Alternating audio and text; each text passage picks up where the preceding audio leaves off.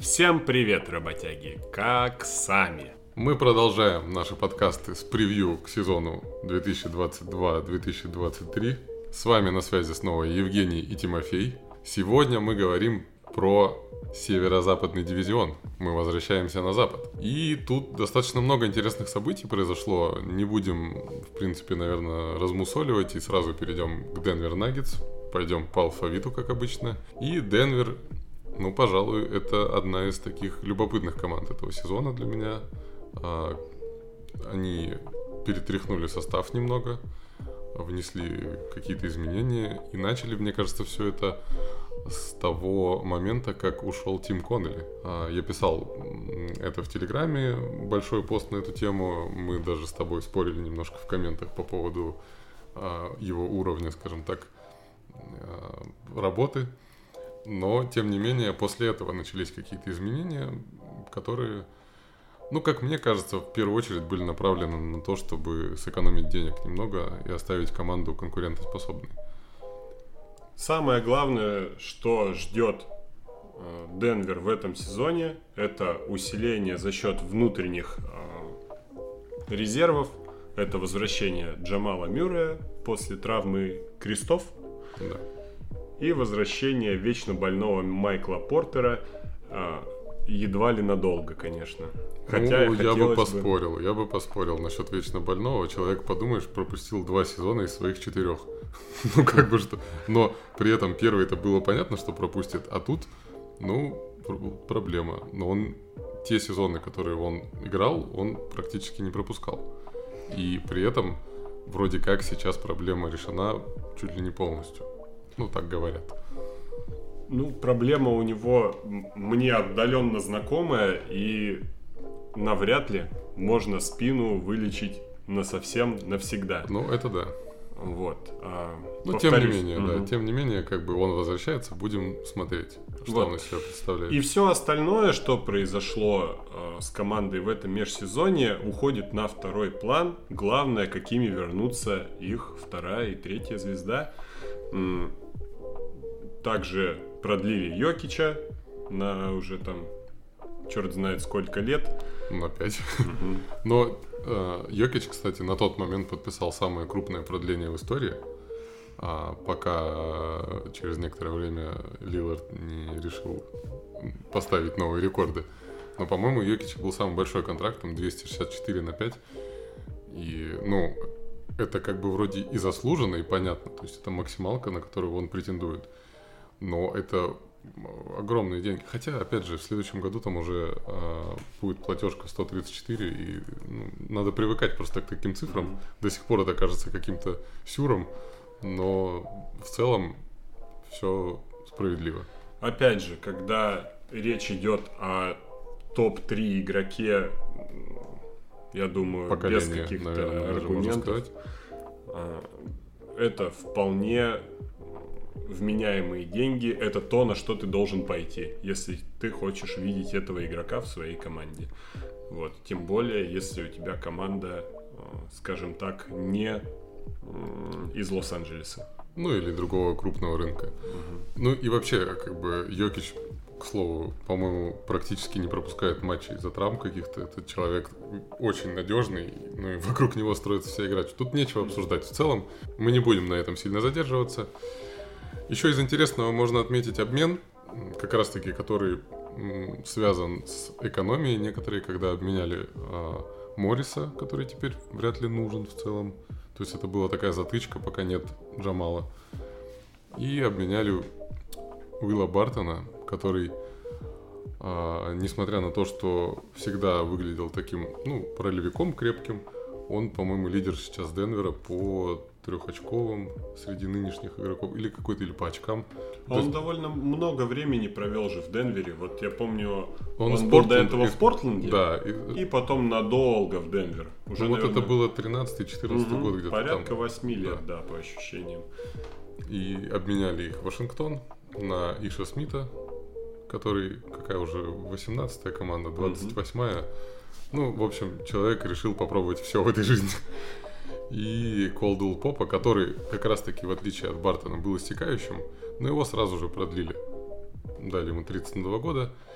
И как будто бы это такой, может быть, более подходящий игрок для Денвера, если присмотреться в данной ситуации именно. Потому что они очень похожи, но Бартон это такой, как мы помним по даже не прошлому сезону, а позапрошлому, это игрок с претензией, то есть он всегда хотел быть стартером. И а, спорил за это место с Майклом Портером, который тоже, естественно, претендует на старт.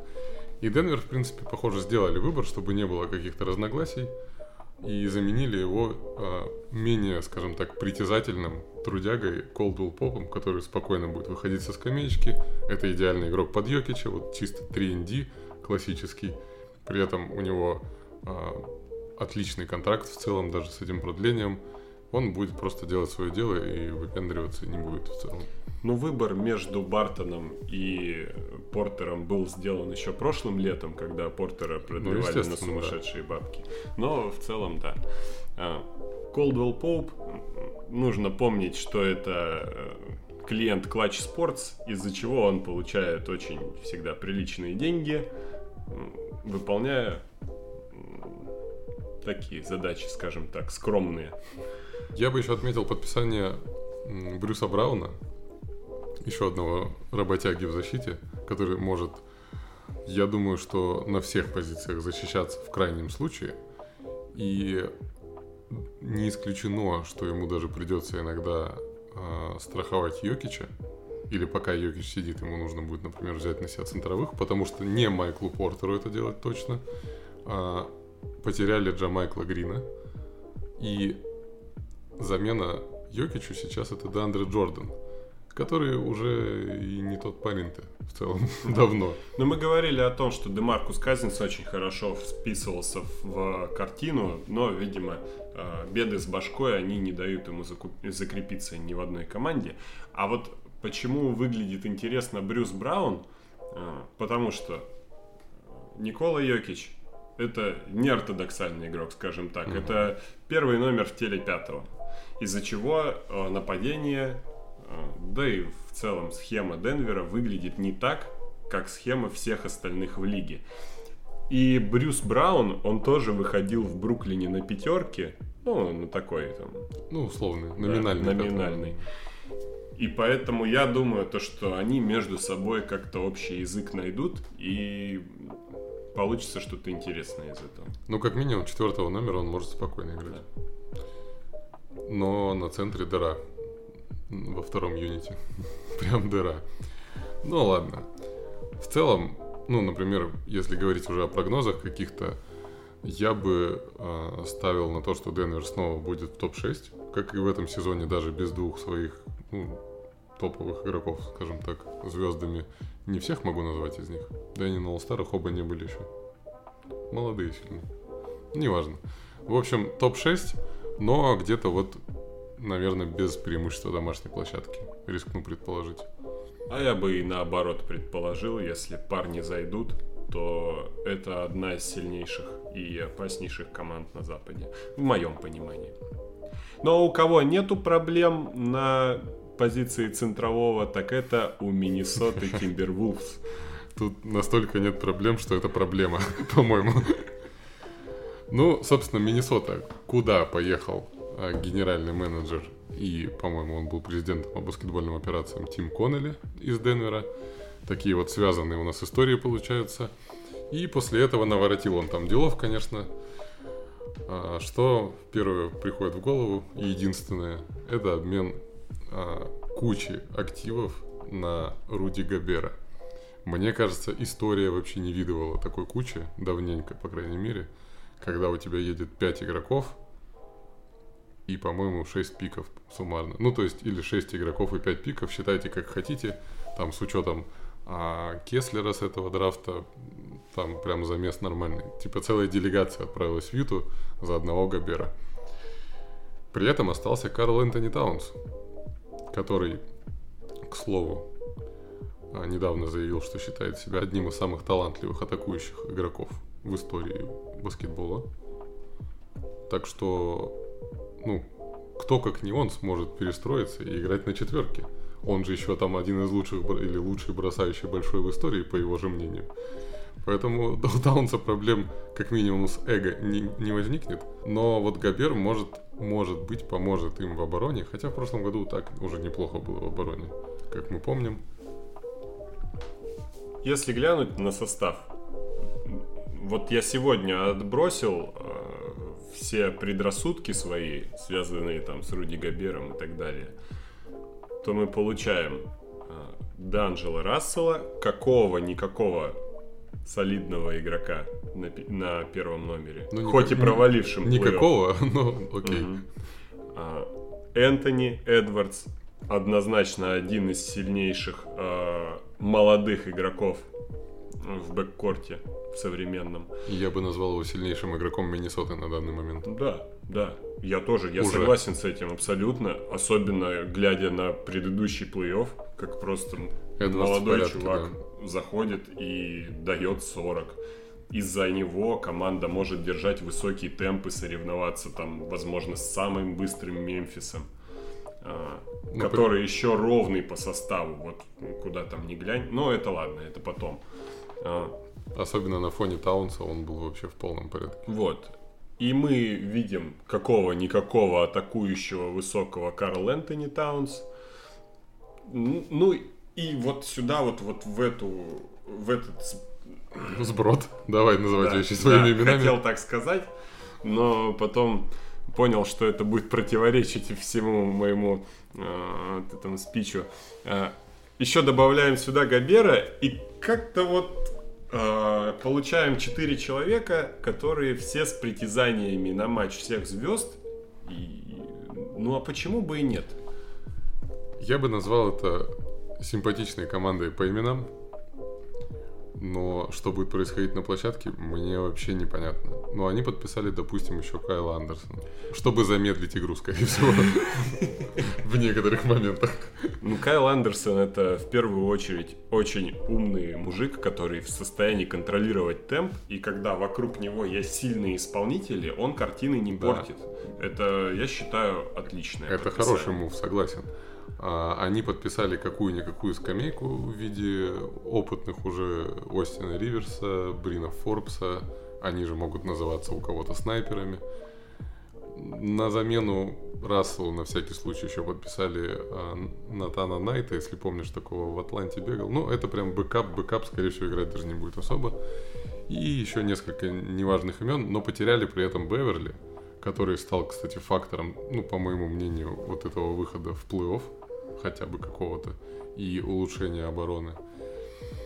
И потеряли интересного Вандербилта, который, ну, мне, по крайней мере, симпатичен. То, что я видел в Миннесоте в прошлом году из матчей прям, э, это, знаешь, такой какой-то Родман для бедных. Может, поэтому мне понравилось. То есть чувак вообще бесполезный в нападении, но он на щите бьется так, что как бы вообще никаких вопросов к человеку. А я как раз в порядке. таки, наоборот, помню хорошие его атакующие матчи с плей-оффа, там, типа, очков 16 он набрал. И ну, это, скорее это всего, неплохо. это было, скорее всего, такие на чистых мячах каких-то. Угу. А, согласен, Вандербилд, возможно, это потеря, но приобретая но это, не, это необходимая да, потеря, согласен. Да. А вот Беверли, сейчас уже тоже, когда тема остыла, я вот задумываюсь, пожалуй, Беверли, он же все же стал катализатором, он именно научил этих парней мыслить по-другому, что вы должны побеждать. И я думаю, что Энтони Эдвардс был в состоянии это перенять, и, в общем-то, таким игроком может стать он на данный момент. Ну смотри, эта психология, она такая очень э, интересная материя, мы неосязаемая. Мы не сможем понять, кто что там перенял, и это могут быть неожиданные персонажи. По, судя по игре, Эдвардс, да, э, очень сильно прибавил ментально. Э, я бы еще отметил э, Макдэниелса, который может на третьем и четвертом бегать. Он неплохо заканчивал сезон, в порядке паренек, и он тоже, скорее всего, будет много играть теперь. Ну, то есть команда вроде как выглядит симпатично, но я не верю в этот эксперимент. Ну, типа две башни в 2022 это очень странное решение. Ну, это какой-то типа all-in, но отчаянный немного, по-моему. Ну, Миннесота, опять же. Что, что им остается? А, да, много раз мы уже поставили под сомнение эти движения. Действительно, надежными они не выглядят, но все же усиление это. Да, это ну, усиление. Это поднимает потолок, допустим, вот. у команды. Но а в плей-офф, глядя на то, что мы в плей-офф, судя по тому, что мы видели в Юте с Габером, это тоже не сработает. Они будут играть то же самое. Таунс будет бегать на дуге. А Таунс до сих пор дыра в защите. А, при этом Рассел еще большая дыра в защите. Они будут пытаться вывести это все на каких-то вот индивидуальных навыках, но я, я не думаю, что это... Ну, если это будет второй раунд плей-офф, это будет для меня вообще чудо великолепное какое-то. Я ставлю на то, что они вообще в плей-офф не попадут. То есть это плей-ин, нижняя часть, и они не выходят в плей-офф. Вот мой прогноз. Mm-hmm. Потому что я прям в этот эксперимент вообще не верю. Хотя мне примерно понятна логика, почему они это сделали. Но очень дорого и очень рисково. Все же, э, фактор, который они забрали этими движениями, это у них будет масса подборов. Энтони Таунс никогда с этим проблем не испытывал и много подбирал за 10 подборов. И приезжает еще такой же Габер. Если они смогут добыть для своей команды лишних 8 владений внутри одного матча, это уже может стать, скажем так, отправной точкой. Но посмотрим, что из этого получится. Я тоже считаю, что это плей-ин, но мне кажется, они заберутся в основную сетку. Ну, такой прогноз имеет место быть, конечно, но мне кажется, так будет, если воплотятся в реальность слова Таунса недавние про то, что его связка с Эдвардсом в следующем сезоне, сейчас я прям цитировать буду, может стать чем-то таким в лиге, чего не было со времен Шака и Коби. Он уже столько всего наговорил, конечно, вот его громкий рот э, ничего хорошего команде не дает. это, конечно, очень интересно. Ну, это я на русский перевел loud mouth. Это, ну, устойчивое выражение. Прошу прощения, если кого-то задел. Не, ну это по факту. Так что ну, посмотрим. Мне кажется, это будет как минимум весело. Пожалуй. Ну, а кому вот сейчас не весело, так это Оклахоме. Им уже давненько вообще не весело в целом. Даже если абстрагироваться от баскетбола, там в целом ничего веселого нет. В принципе, да, как бы. Город не приспособлен для веселья, как будто. Нет, там было когда-то весело, потом все поуходили по разным причинам. А вот сейчас что мы получаем? Сидит Сэм Прести на горе своих пиков. Их настолько много, что он начал их раздавать, не поверите, потихоньку. А, кстати, сомнительно очень. Но по факту самое яркое событие с Оклахомой в этом межсезонье это, пожалуй, переподписание Лудорта. Вот так вот. Ждали, что я про Холмгрена скажу. А нет. Он никак не повлияет на следующий сезон команды. А Лудорт получил неожиданно адекватный контракт. В принципе, такого типа игроки так сейчас и стоят на рынке, наверное, даже подороже. А парень доказал, что он может приносить пользу на разных уровнях, по крайней мере. Он же даже в плей уже успел поиграть, когда Крис Пол был. Правильно да, я помню? Да. Вот. И он в порядке. При том, что он был объектом каких-то насмешек э, в первый сезон, что он вообще не бросал, или ну, он бросал много и мимо. Сейчас у него все в этом плане наладилось. И он получил свои денежки. И это было правильным, мне кажется, решением сейчас Оклахоме сохранить этот актив на будущее. А вот другой актив на будущее, он же Чет Холмгрен, подождет немножко своего часа. Интересно, что они э, целились в него вообще прям не стесняясь, говоря об этом постоянно. И были уверены, что он будет вторым, безусловно. А, потому что, ну, как будто бы Орландо вроде как и не рассматривали, и всем было очевидно, что они возьмут Смита. Но об этом мы поговорим в следующем выпуске, когда будем говорить о восточных командах, в том числе и об Орландо. А сегодня о Холмгрене. У парня э, достаточно неприятная травма. Причем там сроки восстановления на самом деле могут быть очень разными. От двух месяцев там, до полутора лет, я читал. Но в случае, когда ты 2,20 переросток тощий, скорее всего, тебе нужно рассчитывать скорее на верхнюю границу этого промежутка времени. То есть там полтора года, да. Я думаю так. Вот. Ну и, скорее всего, они действительно в первую очередь решили поберечь его. Потому что им нет смысла выпускать его в конце сезона и продолжать сливать и рисковать его здоровьем. Но Сэм Прести уже заявил, что он в любом случае взял бы Холмгрена, даже если бы знал про эту травму. Даже если ему гадалка бы какая-нибудь рассказала, или там на картах расклад сделали, или что там еще в Инстаграме делают. Но как будто бы еще один сезон у них уходит в никуда. Продолжая вот эти копить пики. А, я не знаю, мне кажется, даже есть смысл уже Шая обменивать. Конечно. Ну, что ему там сидеть? Э, зачем им тоже с ним возиться, как бы в целом? Пускай парень играет в плей где-нибудь хотя бы. Нет. Какой ему плей Ну, с такими заработками, с такими показателями, которые он дает, я не вижу его игроком, который может выигрывать. Ну, он модный, да. Не, в, ка- не в качестве э, первой или даже второй звезды. Ну да, а дальше-то он уже дороговато стоит, чтобы быть третьей звездой. Ну, тоже верно. Вот, так что они его поменяют, но это может быть Нью-Йорк, которому нужно уже хоть кого-то. Вот да? Нью-Йорк, кстати, звучит как план. Вот. И, ну, мне кажется, просто Оклахоме действительно не нужен Шай, который будет мешать Гиде. А, в принципе, есть Дорт. Ну, есть а, игроки, которым можно дать практику какую-то, в принципе, сейчас молодые. И драфт это тоже показал, потому что они набрали достаточно много. Я решил посмотреть, что это за парни вообще. Mm-hmm. А, и вот, кстати, к слову о Нью-Йорке, они выменили у Нью-Йорка Усмана Дьенга. Он очень молодой, очень сырой, а, очень непонятный, но с потенциалом прям двустороннего сильного игрока, как я понял но вряд ли что-то стоит ждать от него в ближайшие 2-3 года вообще. И как будто бы Оклахома вполне подходящее место, чтобы он что-то потихоньку где-то пытался.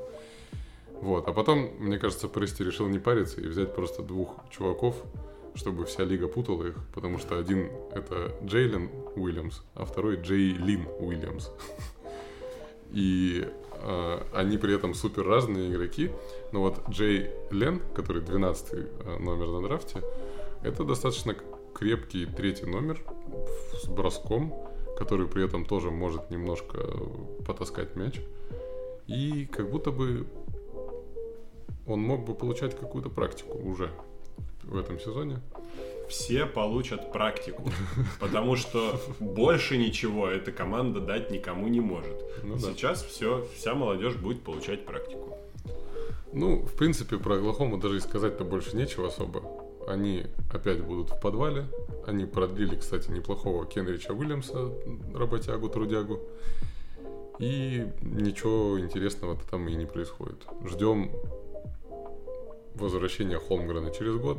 Будем смотреть, обсуждать. Пока это такая даже немного разочаровывающая история. Притом обидно, что чувак вот в любительском матче травму получил. Ничего обидного, ну, это, это довольно закономерно. Мы точно такого же видели Кристопса Парзингиса, который тоже на него дунешь и все. Но, к сожалению, от природы ты не уйдешь. Если ты такой длинный и тощий, ну вот, это будет непрерывно происходить. Не знаю, что нужно делать, каким богам молиться, но со здоровьем у него всю карьеру будут проблемы. Ну, я тоже такой пример в 11 классе сломался, как раз таки будучи длинным и тощим. Вот. Когда ты 190, там, 3, 4 и 70 килограмм, сложно было тогда. Угу. А представь, каково ему. Ему хуже. Но, ладно. А, переходим. О, это вообще...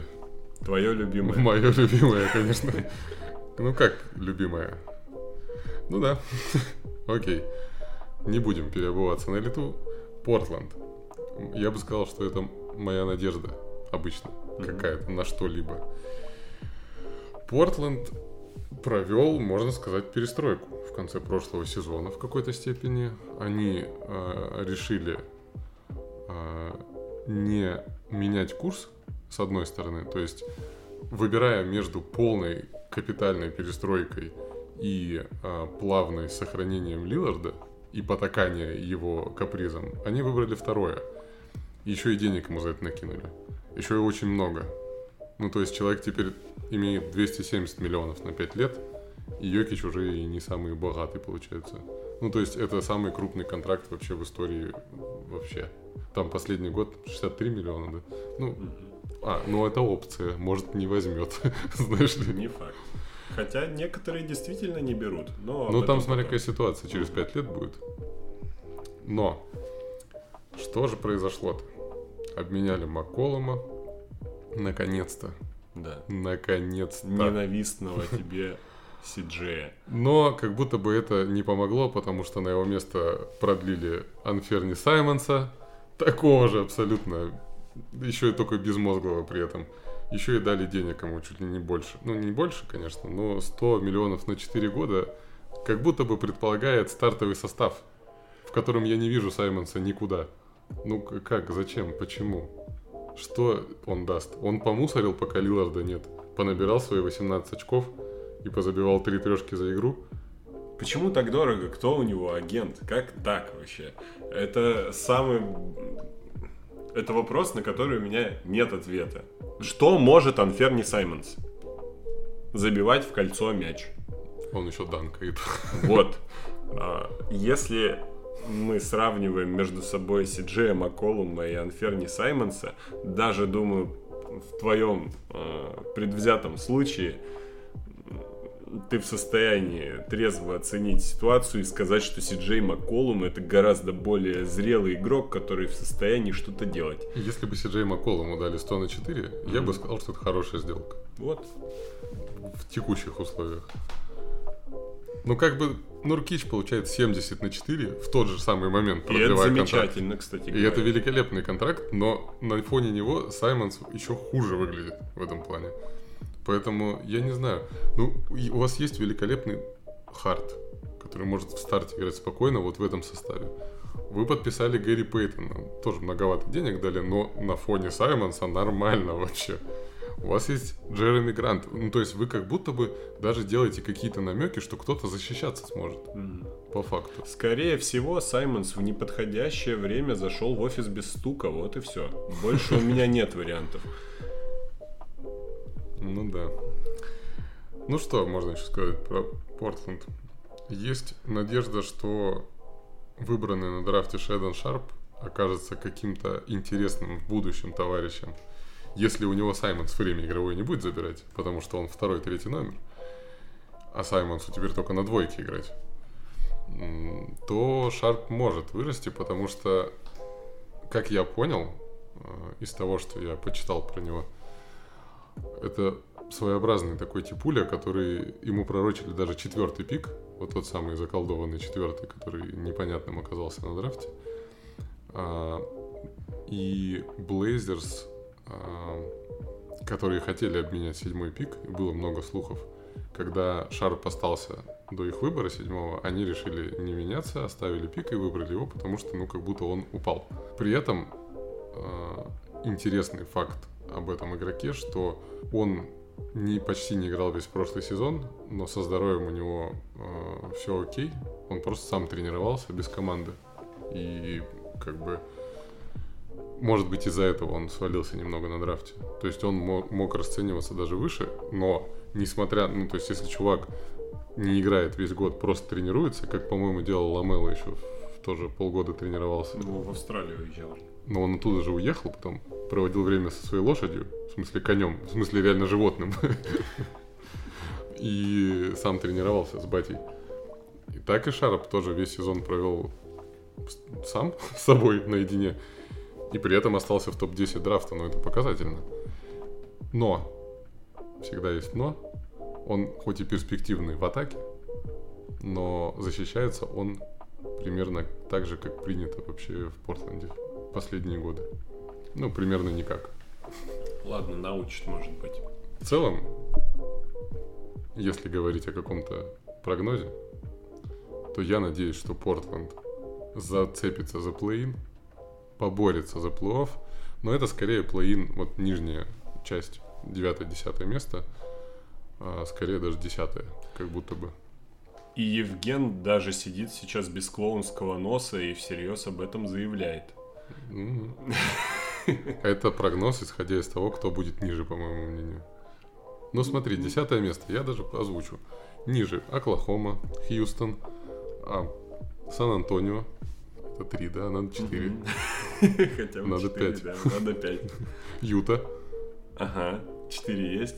А, ну и ниже я бы поставил Сакраменто. Ну вот Сакраменто они могут побороться за это десятое место, но я надеюсь, что, ну не Сакраменто же бороться, но я мои пацаны. Ну и, собственно, давай поговорим тогда об одной из этих пяти команд. У нас осталась Юта Джаз, которая вообще навела шороху не рыхло так, наверное, больше всех ну, да, за этот сезоне. Если отбросить всякие истерики в Бруклине, особенно, и всякие миллиарды слухов вокруг Лейкерс, то Юта, наверное, главный ньюсмейкер этого межсезонья. Ну, по крайней мере, если довести до дела, то да, да дело они сделали больше всех, и я так понимаю, дела еще не окончены. Возможно. Но на момент записи этого подкаста что мы имеем? Команда после разочаровывающих результатов в прошлые годы в плей-офф, даже когда они там чуть ли не выиграли регулярку, все равно вылетали, они решили поменять все. И, возможно, именно для этого еще в конце прошлого года был нанят Дэнни Эйндж, скорее всего, как человек, который умеет резать по-живому. И, как мы увидели, он не потерял навык. И ушли все, начиная с Снайдера, главного тренера, который как бы вроде и мог остаться, но я так понял, что его попросили все-таки подать в отставку. Знаешь, как у нас принято, по собственному напиши. Вот. А на его место взяли молодого, очень молодого помощника очень молодого тренера Бостона, а, Уилла Харди. И, кстати, пока мы не отошли от этой темы, буквально вчера или позавчера была новость, что ассистентом его взяли Джеффа Хорнасика. Mm-hmm. Как бы легенду. Ну, как бы это просто да. вот человек, который будет э, выполнять его работу за меньшие деньги. И э, раз уж мы вот про это говорим, отдает такими нотками Бруклина прошлого сезона, когда, когда рядом Майк со Дентони. Стивом Нэшем стоял Майк Дентони, и это все выглядело еще куда ни шло. Вот. А что дают и джаз, что до их нового тренера. Я так понимаю, в тот момент, когда этого парня наняли, уже понимали, что играть они в баскетбол не собираются. Без негатива к Виллу Харди, но когда ты берешь новичка, ты понимаешь, к чему это все ведет. Вот. А, в очередной раз перед прошлым сезоном команда выглядела очень крепкой и ровной по составу. Однако никто уже на тот, даже на тот момент не, не имел, скажем так, высоких ожиданий от этой команды, потому что это всегда первый, второй раунд каждый раз сильный атакующий коллектив их разбирал, потому что так или иначе Руди Габер в этой схеме, он был как краеугольным камнем, так и ее самой большой уязвимостью. Их тогда разобрал Тайрон Лю просто низкой пятеркой. Да, а и... до этого сделал это сами знаете кто. Несколько раз подряд. Ну, собственно, да, это, это главная проблема. И, кстати, Миннесоте предстоит с этим еще столкнуться. Если они какие-нибудь клиперс попадут, ох, вот это я бы посмотрел. Но, а, тем не менее... Потенциальный плей-ин матчап Клиперс и Миннесота. Ну, сейчас потенциальных можно много придумать. Ну да. Мне кажется, Клиперс будут повыше плей-ина. Но это мы поговорим опять же в одном из следующих наших выпусков. Так вот, заканчивая мысль а, твою, а, действительно, Юту разбирали низкой пятеркой все, кто только хотел. И у них не было решения. И они даже перед прошлым сезоном на бумаге вроде как бы к этому подготовились, подписав Руди Г. Вроде такие, о, у нас тоже есть варианты с низкими пятерками, но их Снайдер не использовал. И, возможно, была проблема в нем в том числе. Он достаточно такой консервативный чувак, который просто вот у него есть схема, она в регулярке работает, а в плей ну, будем держать кулачки. В целом, вдруг что прокатит. Сейчас, если честно, вообще непонятно, что ждать и стоит ли что-то ждать.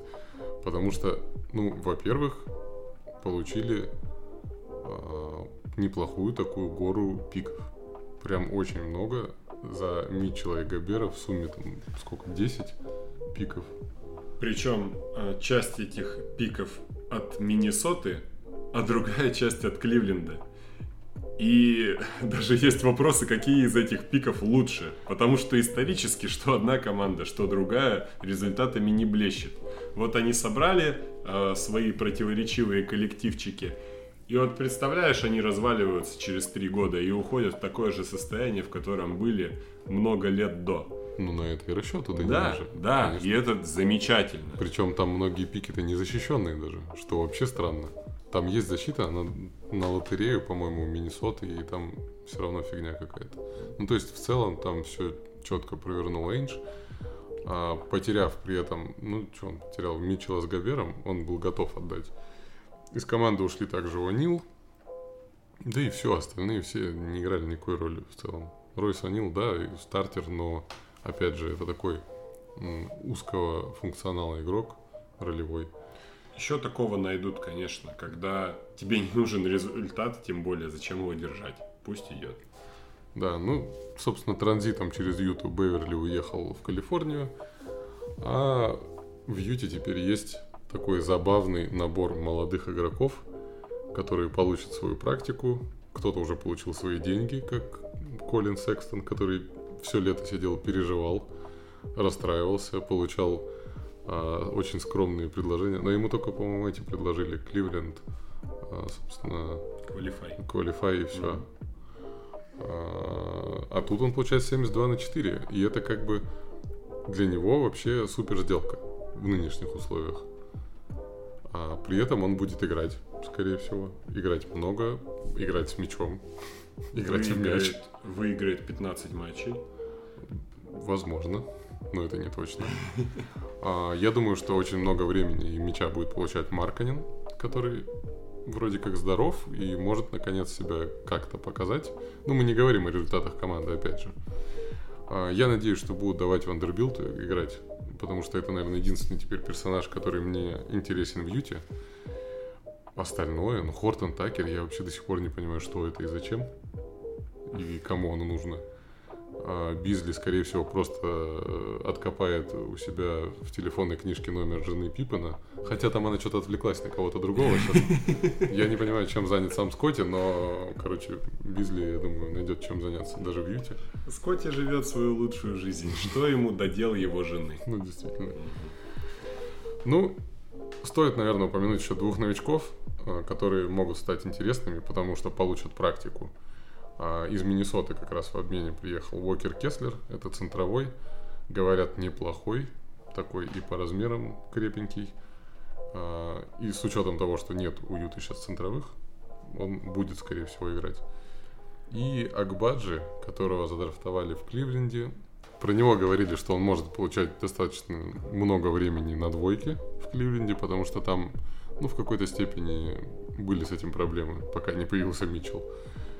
Теперь с этим есть проблемы у Юты, потому что уехал Митчелл. И теперь Акбаджи тоже может получить время, потому что, ну, вроде как перспективный малый. В игровом плане у Юты нет никаких проблем. Они не заинтересованы в результате, да. поэтому на двойке там мог бы выходить ты, например. Так что все нормально. А, единственный вопрос, а, оставшийся открытым, это что будут делать Майк Конли и Боян Богданович куда-нибудь сосватаешь их? А, есть варианты, на самом деле, по Конли, Богдановичу и по Кларксону. А, ну, их троих ну, обсуждают. Да, да. Лейкерс очень хотели Богдановича и Кларксона, но Юта решила, что им не интересен контракт Уэстбрука в целом.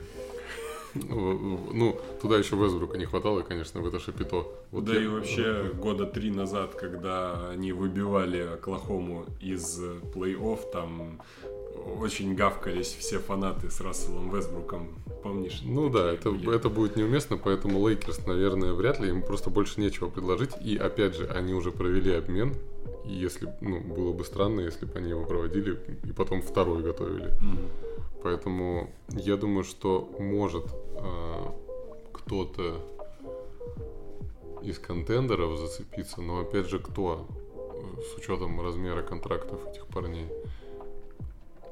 Сложно У Кларксона хороший контракт, и... Кларксон может пригодиться. Он максимально толковый из этих трех, я думаю, что это самый интересный игрок. Э, ну вот по состоянию на 2023 год. Вот, и я... за него, я думаю, будут предлагать и будут предлагать много. Я думаю, за них хотят получать пики. Потому что Эйндж даже озвучил, что каждый из этих игроков стоит пик первого раунда. Все. У кого сейчас остались пики после этого межсезонья, я на сходу так и не скажу. Там летало во все стороны. Вот, ну, опять же, рассматривать какие-то условные там Детройт и Индианы нет, нет смысла, потому что зачем им эти игроки? А, я думаю, что Богданович тоже персонаж, который мог бы помочь кому-то из контендеров. Например, я бы, кстати, посмотрел на Богдановича и Кларксона в Майами в Майами дыра на четверке. А, им нужен шутер с учетом не бросающих Батлера и Адебаю. И мне кажется, он зашел бы туда вообще в порядке. Прям. К Майами вообще на данный момент есть вопросы, которые мы будем обсуждать уже в следующем выпуске. На этой ноте мы тогда будем с вами прощаться. В следующем выпуске мы обсудим и как раз таки Майами, и их проблемы, и еще несколько восточных команд, в том числе и Орландо, о котором мы упоминали. Не забывайте подписываться на канал YouTube, на Telegram, ставить лайки, бить в колокольчик и все такое прочее. И пишите в комментариях, что вы думаете о будущем этих команд в целом и в этом сезоне. Какие у вас прогнозы на то, как Портленд все-таки выйдет в плей-офф. До встречи!